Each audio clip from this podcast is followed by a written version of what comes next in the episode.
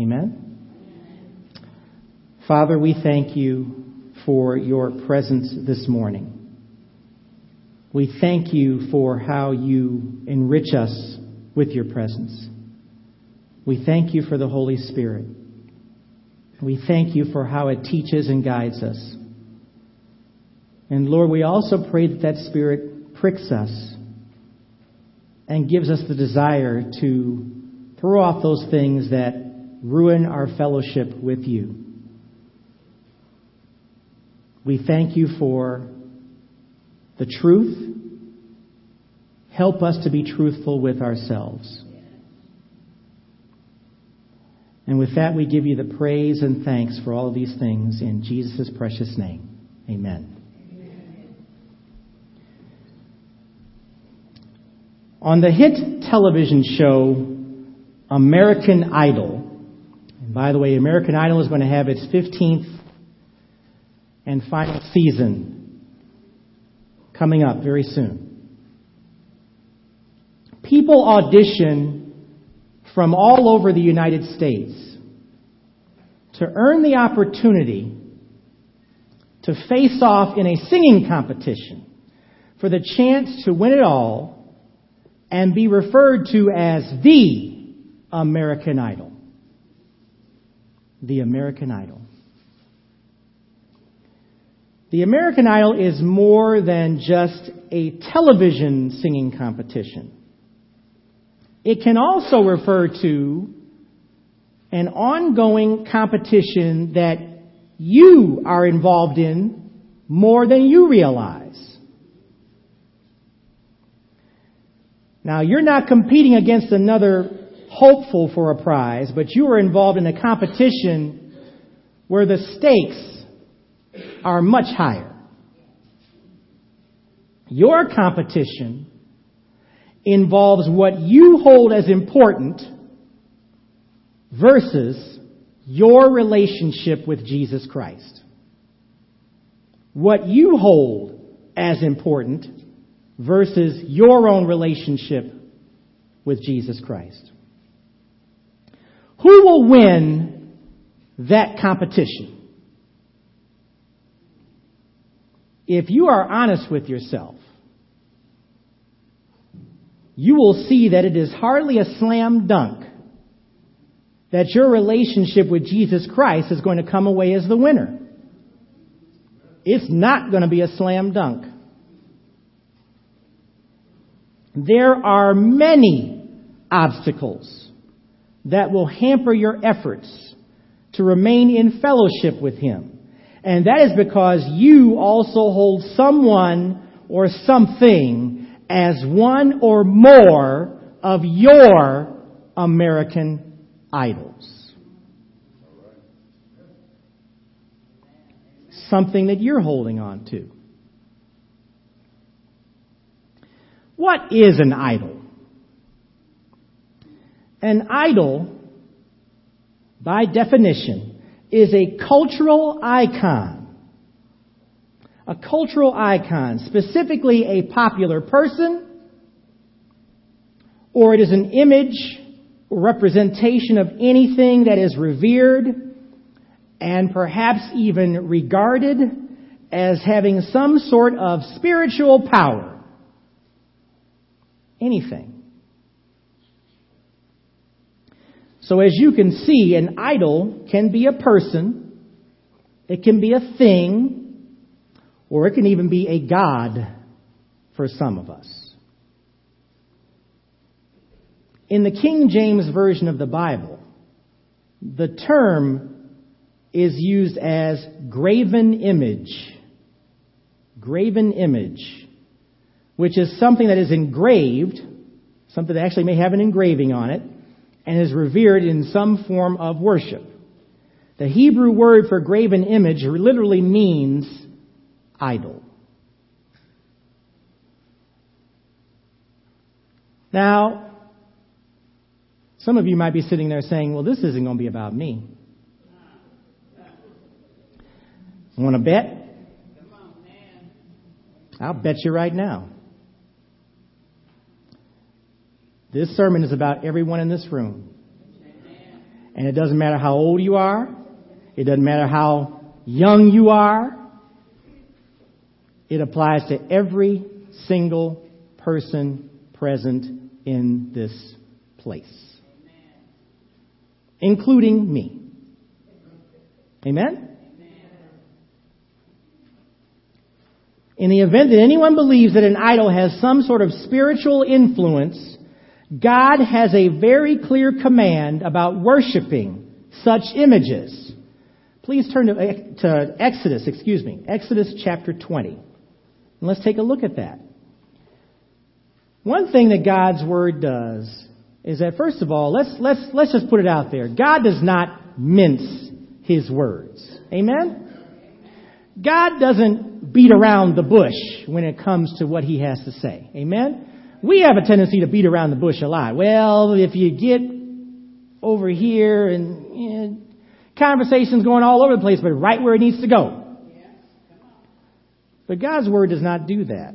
He is very clear about how He has a stand, and He takes a stand about idols. He says it very clearly in Exodus 20, I'm going to read verses 4 through 6. I'm reading from the English Standard Version. It says, You shall not make for yourself a carved image. Amen? Or any likeness of anything that is in heaven above, or that is in the earth beneath, or that is in the water under the earth. You shall not bow down to them or serve them. For I, the Lord, your God am a jealous God, visiting the iniquity of the fathers on the children to the third and fourth, the fourth generation of those who hate me, but showing steadfast love to thousands of those who love me and keep my commandments. Flip over to Deuteronomy chapter 5. Deuteronomy 5.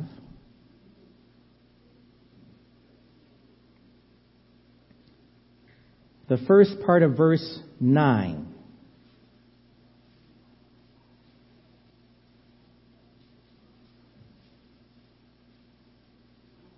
Deuteronomy 5, the first part of verse 9 says, You shall not bow down to them or serve them, for I, the Lord your God, am a jealous God. He mentions it again. This is how he feels about idols, bowing down to something or someone other than him. He is commanding you not to do it. He's not mincing his words. Go to Isaiah 42. Isaiah 42.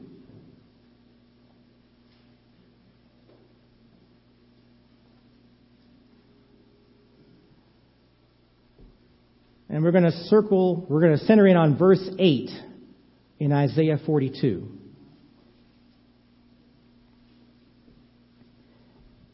Now, this version is from the Holman Christian Standard Bible. And it says, I am Yahweh.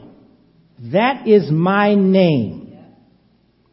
I will not give my glory to another or my praise to idols. God has not minced his words, has he? Three different verses, three different examples, very clear how he feels about idols. So you think about that. And think about what can be an idol in your life. As God clearly declares that he will not give honor or praise to idols, then neither should we. Amen? Y'all kind of quiet today. I'm going to mess with you because you're quiet.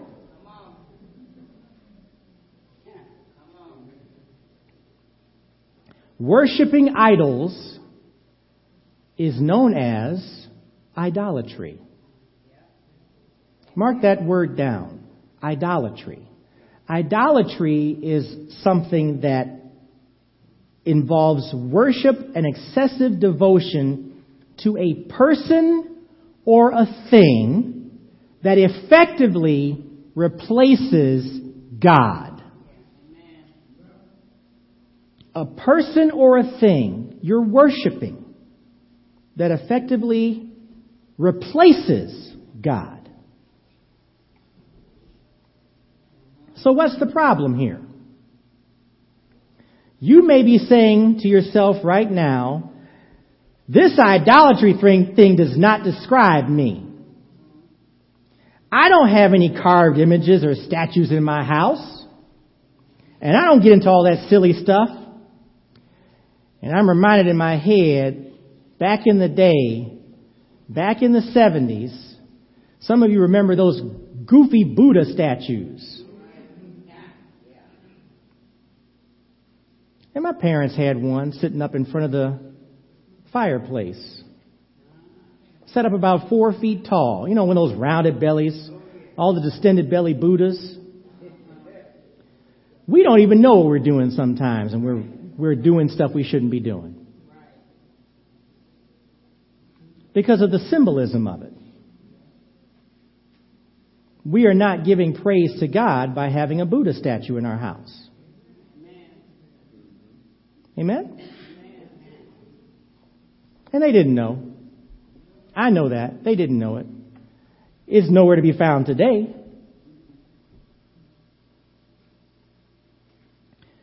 Well, let's consider that there are many things that are going on, even if you don't have a Buddha statue in your house. There are many things that are going on in your life right now that not only replace God, amen,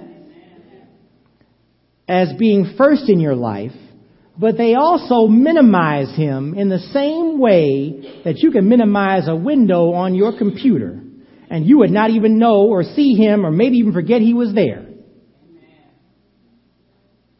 Most of y'all can relate to a computer. You can minimize a window and you may forget it's even there. If this were a competition, you would have already voted God off. Amen? You would have voted him off. In the book Counterfeit Gods, Timothy Keller presents three different things that are idols that we can put before God. Love, money, and power love, money, and power. Now, there are many more than these things. There's a lot of stuff that can be idols in our lives. Because by definition, an idol is anything that a person views as important and replaces the role of God in one's life. These three that I mentioned, however, are significant in that they not only are substitutes for Him, but they can also cause serious damage to the people you know if they are unchecked and out of control. Damage. Damage to a person's life. Damage to the life of people around you.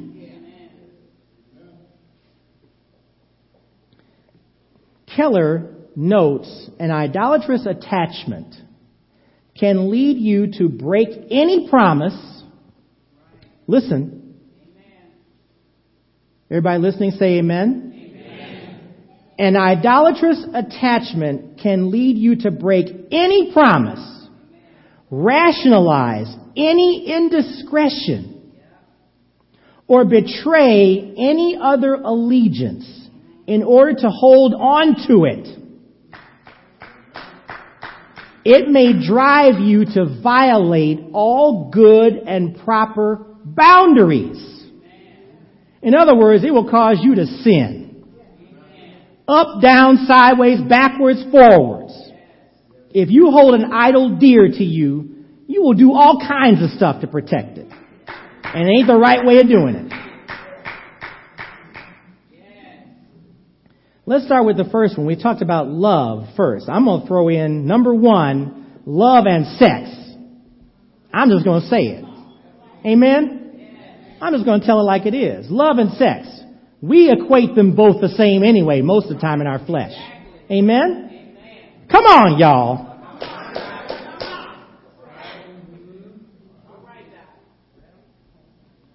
Now, there is certainly a difference between love and sex, but as we have often seen within our present culture, the two often go hand in hand. Especially when it comes to how a person views love in his or her own way. Amen? The worldly view of love is not even close to the agape love as the essence of God's character. We find that in 1 John chapter 4 uh, verse 8. Not even close. We're not talking about the same thing. The way the world sees love. And frankly, it's sometimes the way we saw it.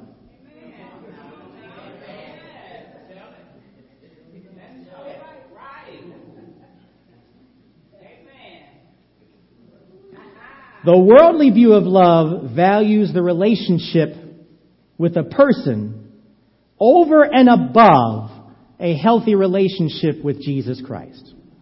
Everybody catch that?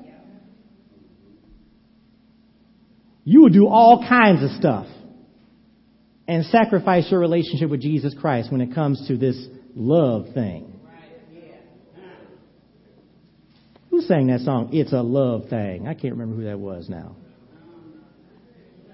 Whatever. It doesn't really matter. It doesn't really matter who sang that song. It's not a song to be. it just came to mind as I was thinking. That's the dangerous thing about me being up here. Sometimes stuff pops in my head.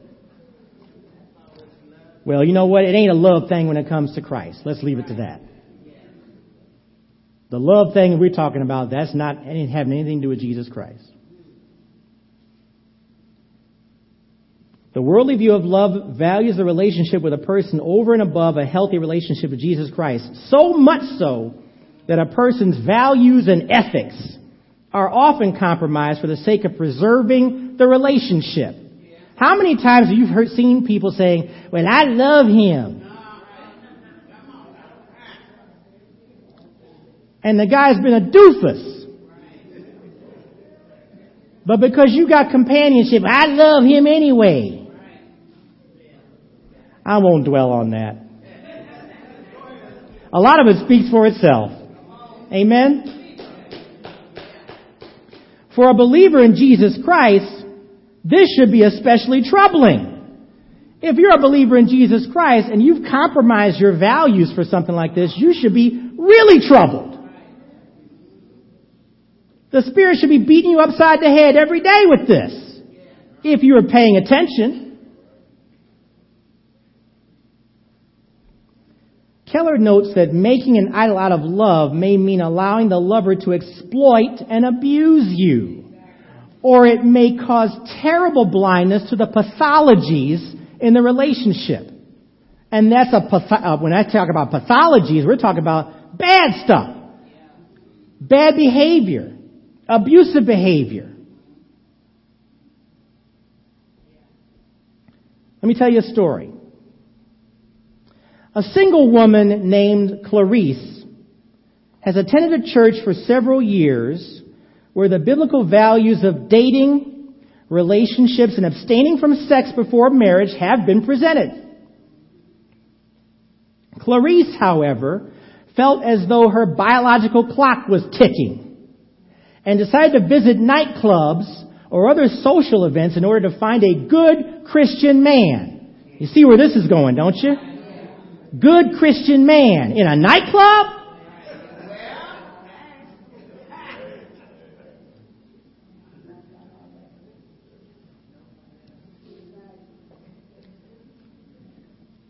Find a good Christian man that had values similar to her own, namely settling down and getting married. The intention is right. The methodology is wrong. Upon finding a potential suitor, even upon declaring him as a boyfriend, she began sizing him up to check off all of the boxes in her mind. Is he employed with a future career potential? Is he able to provide for me? Is he sexually compatible? Wait a minute. Checking a box.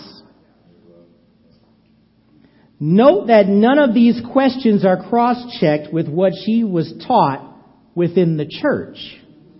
Not one of them. Of course, after reviewing these and other questions, Clarice decides that her present boyfriend won't be a suitable mate. Therefore, she breaks up with him and moves on to search for another that will check all of her boxes. This pursuit often leads to emptiness and dissatisfaction. And it is a disappointment to God when the efforts of finding security in a person give way to obedience, trust, and reliance upon God's method of provision. How often have we heard the words, God will provide? How often do we just throw those words in the trash? Amen? Amen? How often do we throw those words in the trash? God says He's going to provide, and we just jump all past that.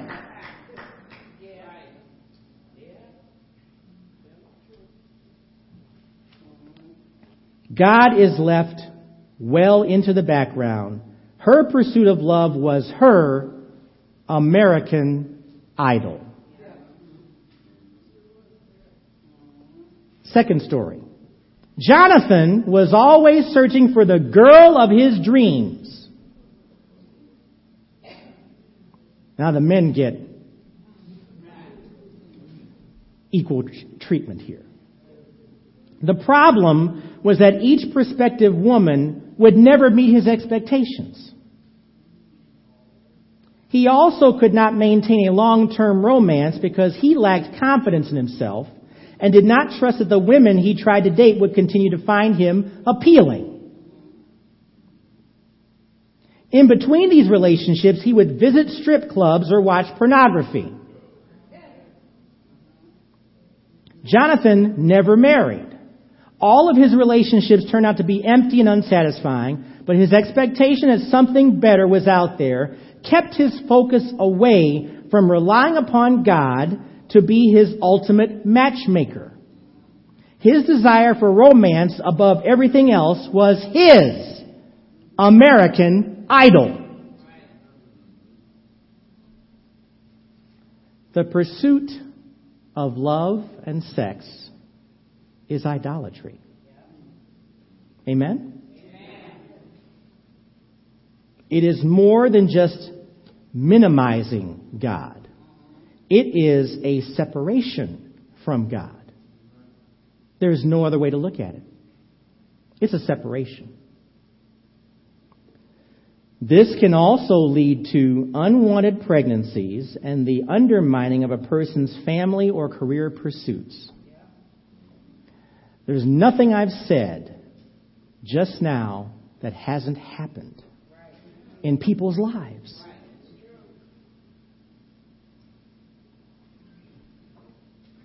In extreme cases, an emptiness or false intimacy can lead to sexual addiction which according to Harry Schaumburg is the self-centered demand to be loved and accepted regardless of the consequences, and a loss of a vital relationship with God.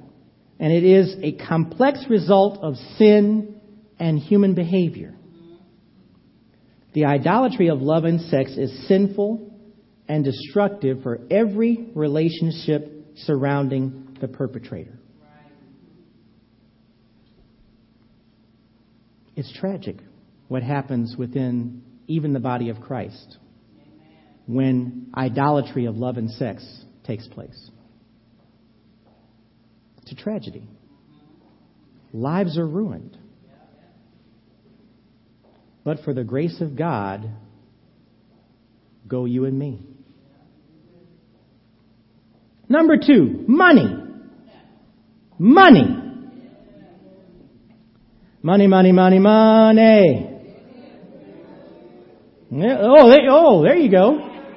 Sing the song back to me. That is exactly, that is our culture, isn't it? One of the most misquoted passages of scripture involves money. Misquoted. Money on its own is not a bad thing. Amen? We gotta have money. You have to have money to be able to do certain things. Yet the love of it has caused many to stumble under greed, and it is idolatry. Go to 1 Timothy chapter 6. 1 Timothy 6. And we're going to look at verse 10. And everyone in this room has seen this verse at one point. But we, we get, sometimes we go overboard when we're saying all money is bad. All money is not bad. Money is something that we need to have to be able to survive. Money is what we give to the church in order for the church to be able to do the work that it does. So money by itself is not a bad thing. In, in fact, it's provided by God. It's something that we have. When we talk about provision, what are we usually talking about? Money. Being able to do certain things.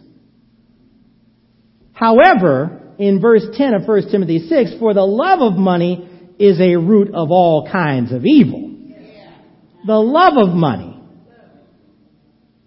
And by craving it, some have wandered away from the faith and pierced themselves with many pains. Isn't that interesting? What the love of money can do. Here's a third story for you. Anthony liked having money in his pockets. I hope the names I'm using are not people that you really know. There was a sermon about you the other day, Anthony. You know what? I'll just start over. Anthony liked having money in his pockets. He wasn't particularly wealthy either, and he didn't handle money very well. He desired to earn more money and become whatever it means to be independently wealthy. But his pursuit came through working three jobs and playing the lottery every day. Sometimes twice a day. And also buying dozens of scratch off tickets. Who said watch it now? You didn't think I heard that? I told you I'm gonna mess with you.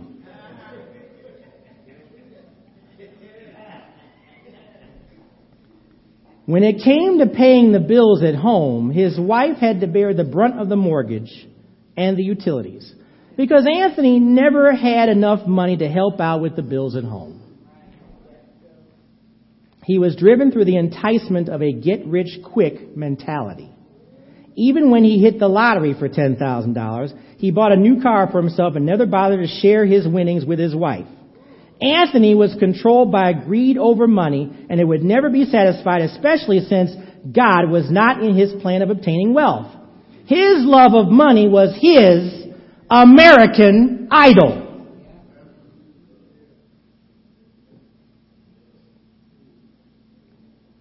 In the book Counterfeit Gods, Keller writes that greed over money uses powerful sociological and psychological dynamics, and that greed hides itself from the victim. A person doesn't even know they're being greedy in some cases. And yet it's there. The money god's modus operandi includes blindness to your heart. He also relates that greed over money will create jealousy and envy over what other people have, which creates an even greater divide in a person's relationship with Jesus Christ. So and so's got more money than I do. You can see it happening now. So and so's got more than me. What an attitude.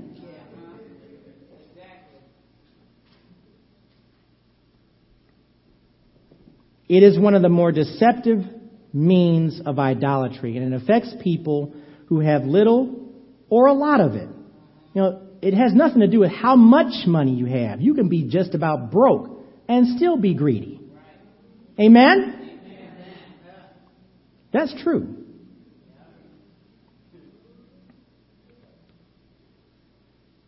It should remind us as believers we can't have him in a relationship and hold a desire for money to the same standard. Go to Luke 16. Luke chapter 16, verse 13. You can't love the Lord and love money in the same way.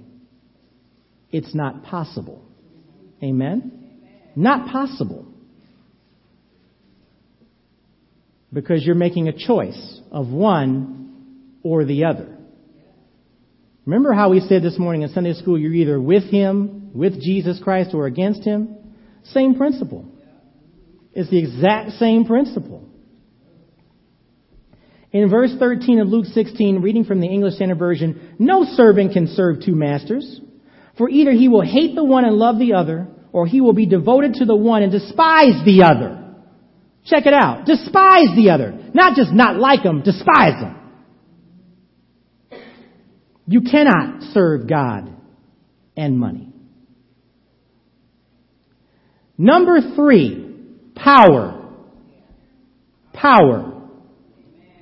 In America, our culture elevates politicians, professional athletes, Hollywood performers, and music pop stars as having the ultimate wealth, status, and power. Amen? That's pop culture. That's the world we live in today. They are deemed by the vast majority of people to have success beyond measure. With such success comes a measure of power. If it is used in the right way, the evidence comes out of a person with a humble approach to life and the desire to serve and glorify God. Amen? If it comes out the right way, even if you have a lot of money, people will actually see you acting as if Christ is in your life.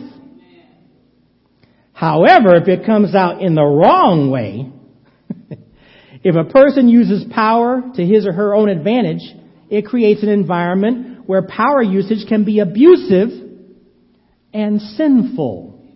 Let's just use that word sinful. Sinful.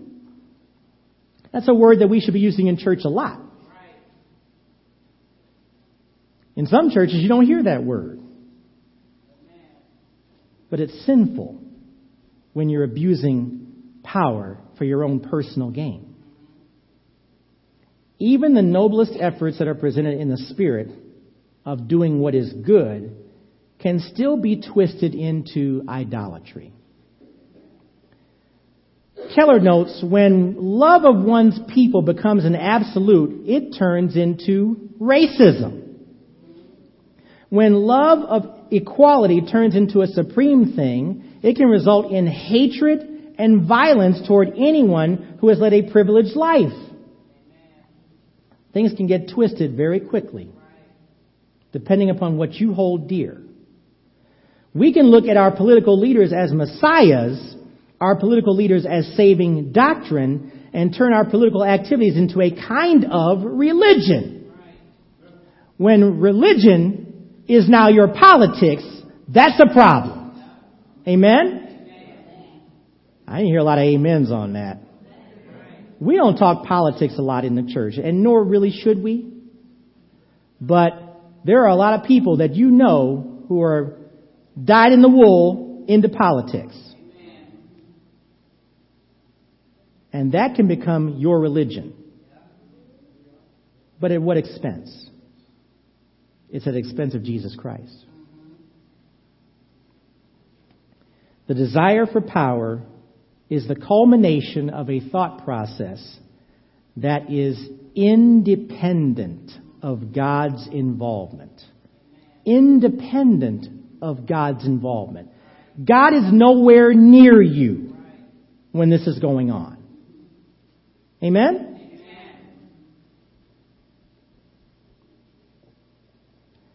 The people who audition for American Idol, and every year it's a hoot if you watch the program.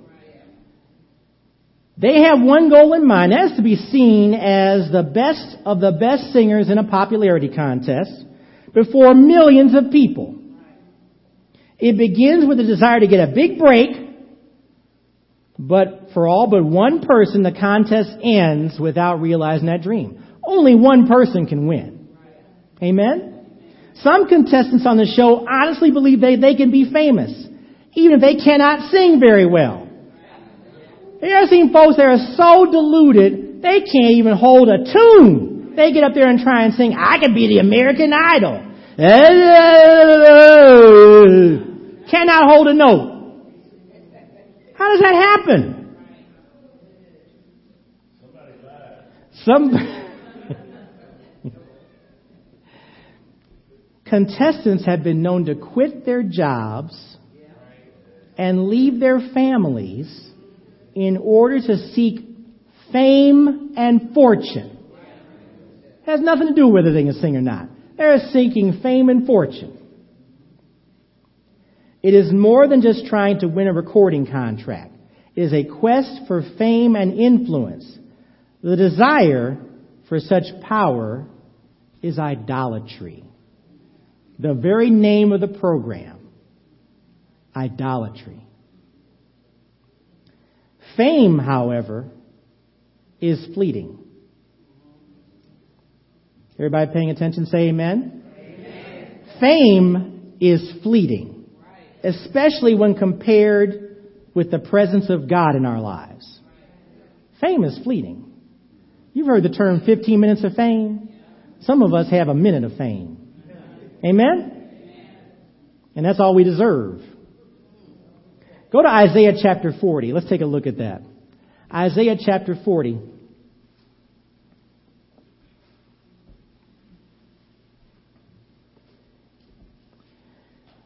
We're looking at verses 6 through 8 in Isaiah 40.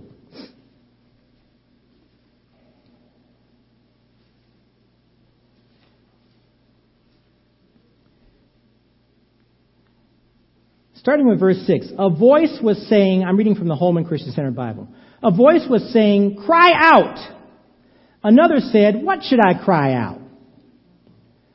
All humanity is grass, and all his goodness is like the flower of the field. The grass withers, the flowers fade, when the breath of the Lord blows on them. Indeed, the people are grass. The grass withers, the flowers fade, but the word of our God remains forever. Guess what? That's true for every one of us. You have a season of life that you're in right now. A series of seasons. And one day that's going to fade. But thankfully, God's Word is always going to be there, no matter what. It is our nature to want to accomplish something or achieve something on our own. That's in our nature. That's how we're wired as people. But we as believers in Jesus Christ should be fully aware that we cannot accomplish anything without His input. We can't accomplish anything without His movement in our lives. We can't accomplish anything unless He allows it.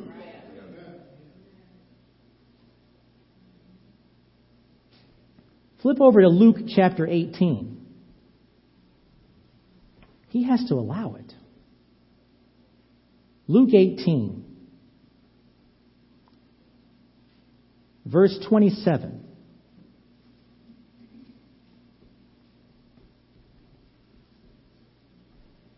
He, or Jesus, replied, What is impossible with men is possible with God.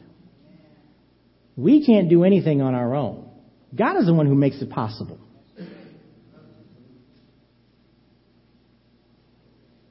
So, who or what is your American idol? Who or what is your American Idol? Are you following a person instead of seeking Jesus? Are you searching for something in your life that is unfulfilling and empty? Are you putting Christ aside in order to fulfill your own desires. What idols are you holding on to? What idols are you carrying around with you?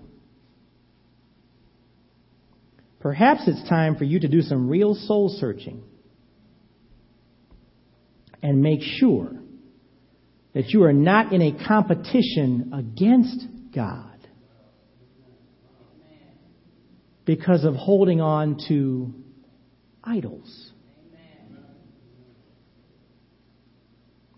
It is a competition that you are ultimately going to lose. You will lose. Because idolatry is sin. Plain and simple. It's sin. The only way to renounce these idols is to humble yourself. Humble yourself. And turn from your sin directly to Jesus Christ. Directly to Christ. And recognize that God is the one who delivers us from our sins and no one else. He became sin for us with his death on the cross in order to become righteous before him. That's from 2 Corinthians 5:21. Philippians 4:13 says, "I can do all things through through Christ who strengthens me." You can turn away from those idols if you allow Christ to strengthen you. What is your American idol? Father, we thank you for the truth that you give us. We thank you for your word. We thank you for speaking to our hearts and minds through the Holy Spirit. Lord, whatever we are holding dear and near to us, that is taking away from you, Lord, we renounce it right now. We choose to follow you. Lord, help us to humble ourselves, to recognize those things that are taking your place, those things that are minimizing you to the point where we forget about you, those things where we are holding others more dear than we're holding you.